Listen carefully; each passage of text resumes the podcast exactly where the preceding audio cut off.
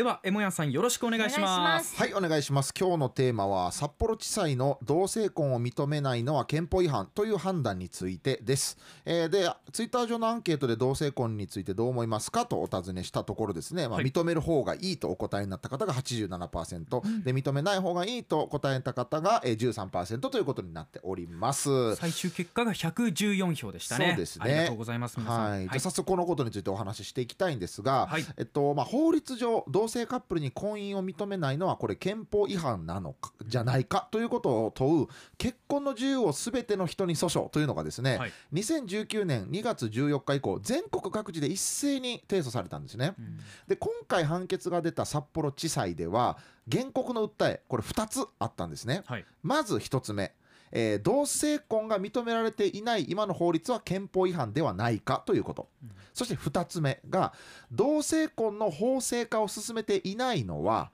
国の職務を怠っている状態、まあ、立法不作為でこれ違法なんじゃないかと、うん、それによって同性カップルの我々は精神的な損害を受けているため国は慰謝料を支払ってくれというあ国家賠償請求というのをしているという、まあ、この2つなんですね。うんで、まあ、先に結論から申し上げますとこの訴えに対して札幌地裁は国が同性間の婚姻を認めないことは違憲であるという日本初となる判決を言い渡しました。うんはいでですが立法不作為、まあ、いわゆるこう同性婚の法制化を進めていないこれは国の職務怠慢じゃないかということは、まあ、認められなかったということなんですね。うん、なんで賠償請求をすに対しては棄却されたという形なんですよ。はい、でこれちょっとややこしくて違憲と認められたけれども賠償請求は棄却されちゃったみたいな、はい、これもちょっと後ほどね、あのえー、ご説明していきたいんですけれども、はい、までもですね、あのこの賠償請求はですね、まあ、訴訟を起こすために形としてえー、請求してたものなので、うん、まあ、決してお金が欲しいというものではなくて、えー、同性婚が認められないこの状況おかしくねということを問いたいというのが、まあ、本来の趣旨なので、まあ、違憲という判断が示されたということは、うん、賠償請求は棄却されたけれども、まあ、実質的な勝利じゃないかと言われています。はい、はい、で今回の判決のポイントをちょっとご説明していきたいんですが、はい、憲法違反ってじゃあ何の憲法に違反しているんですかというところですよね。ね。えー、これ憲法14条に、えー、法の下の平等というものがあって、はい、まあ、全て国民は法の下に平等だよと、まあ、人種とか信条とか性別とか社会的身分、ま、などによって、えーとえー、差別されないというものがありますよね。うん、ちょっと省略しましたけど、はい、えー、で判決ではですね異性愛者と同性愛者の違い。これは自分の意思で選んだり変えたりすることのできない性的思考の差でしかないよねと、うん、どんな性的思考の人であっても結婚することによって得られる相続や税金などの法的な利益に差が出ちゃいけないよねと。差が出てる今はこれは差別の状況だよという、うん、まあ、この判決が出て、まあ、これが日本初で大変画期的であったということなんですね。はい、でまあ、国側はですね異性愛者も同性愛者も法律上は異性と結婚できるでしょと。で同性とは結婚できないでしょと、うん、その条件に関しては異性愛者も同性愛者も同じなんだから平等だよと。これは性的指向による差別じゃないという反論をこういった論文を引用して言ってるんですけれども、はい、これめちゃくちゃな理屈なの分かります、うんうんうん、なんか違和感がすごくあります、ねなんかね L サイズの T シャツ求めてる人にいや全員に S サイズの T シャツ配ってるんだから平等だよみたいな理屈なんですよね。体格によって配られたシャツが着れる人と着れない人が出てきたらこれ平等じゃないし、はい、体でかい人はシャツ着れんくても OK みたいな世の中の仕組みになってたらその仕組みは差別だろと、うん、体型って変えれないじゃないですか。はい自分の意思でなんか今日は肩幅縮めてみようかなとか 今日はなんかどう短くしたい気分みたいなできないですよね、はい、でも S サイズのシャツ無理やり体をねじ込むみたいな、うん、これもタイトなジーンズに体をねじ込んだボア以来のド M 行為だと思うんですけど。だからねこれ同性愛者に対していやあんたたち異性婚はできますからっていう大変これ乱暴な考え方だなと思ってここはもう、えー、かなりこう門前払いされた裁判所にっていう感じですね。うん、で原告側は憲法に関してもう一つ、えー、主張していて、えー、憲法24条1項が定める婚姻の自由にも違反してるんじゃないかって言ってるんですね。はい、婚姻するかどうかいつ誰と婚姻するかという意味でもの自由を、まあ、権利として保障しているでしょとこの憲法はと。だから同性カップルが法律上結婚できないのはこの婚姻の自由に違反してるんじゃないかということを言ってるんですね。はい、で国側はそれに対して何て反論しているか、えーこの憲法24条では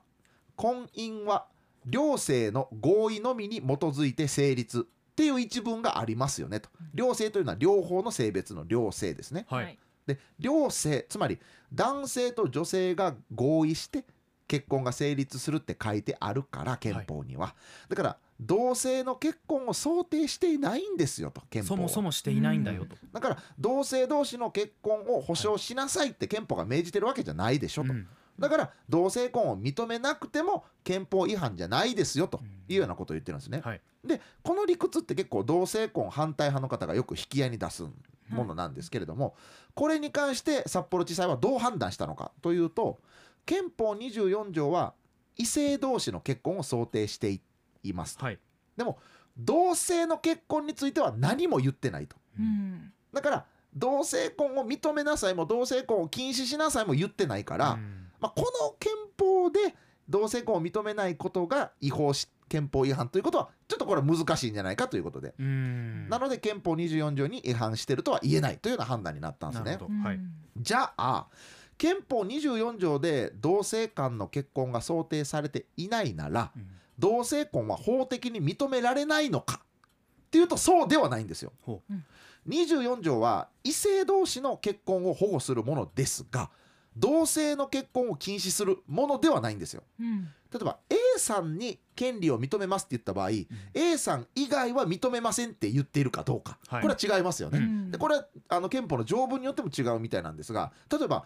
この RBC のラジオ番組に出演しているアナウンサー番組中に水飲んでいいですよっていうルールがあったとしたら別に RBC のアナウンサー以外は飲んじゃダメですよってわけじゃないじゃないですか。そうですねうん。でどう解釈するかということなんですけれども、はい。例えばあの憲法14条さっき紹介したものええ。すべて国民は法の下に平等って言ってるけれどもじゃあ外国人は差別してええんかってそんなわけないじゃないですか。はい。なので、えっと、実は最高裁でもこの、えー法の下に平等っていうのは日本国民だけじゃなくて外国の方にも適用されますよっていう判決もあるんですよ。はだから異性婚を法律で保護しますって書いてるけど同じように同性婚も保護しますって適用そこが適用されるというのは決して無理な主張じゃないんですあね。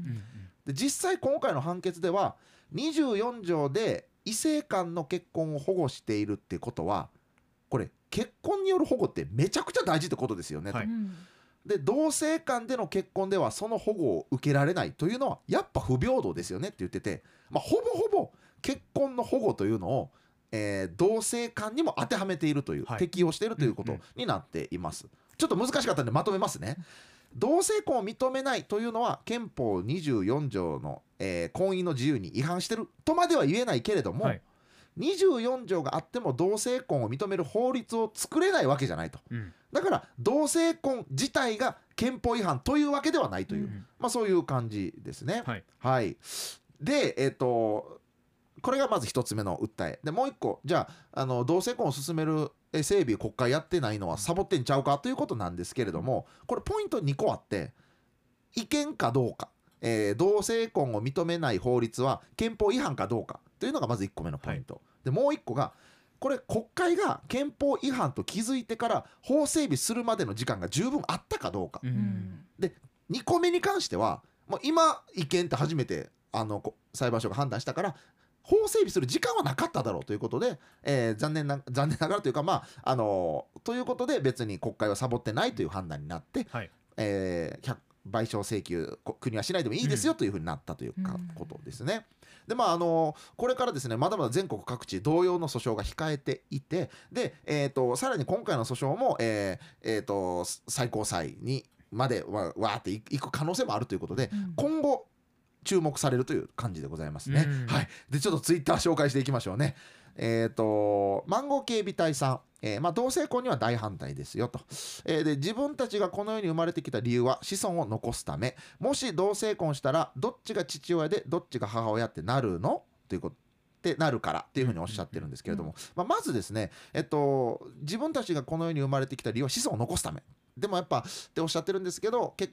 婚してもまあ子供を産めない事情を持ってる方とか、うん。えー産まない判断をした方に関してはえーじゃあ生まれてきた理由みたいなものをその方々を否定することになると思うので、ちょっとその考え方自体は多様性から結構反してるから危ういなと僕は思います。でも大事な指摘もしていただいてて、えーどっちが母親でどっちが父親なのっていうことに関して、うん。えっと、レズビアンとかはの方々はあの、えっと、精子を提供してもらって子供を産んだ場合ですね、えっとまあ、どっちが父親やねんと。なる場合もあるから、うん。そこは議論していかないといけないよねって、うん。今回の判決でも言ってたりするんですね、はい。だから進めるべき議論はあると、うん。で今回の判決を踏まえて進めるべき議論を進めていこうよということになってるのも、えー大変、えー画期的だと言われています、はい。あーもっと話したいことあるんですけれども、えー 僕動画また作りますんでそっちで見ていただけたらと思います。はい。えーということでまああの結婚するために相手の親に許しを得るみたいなこと結構ハードル高いですよね。え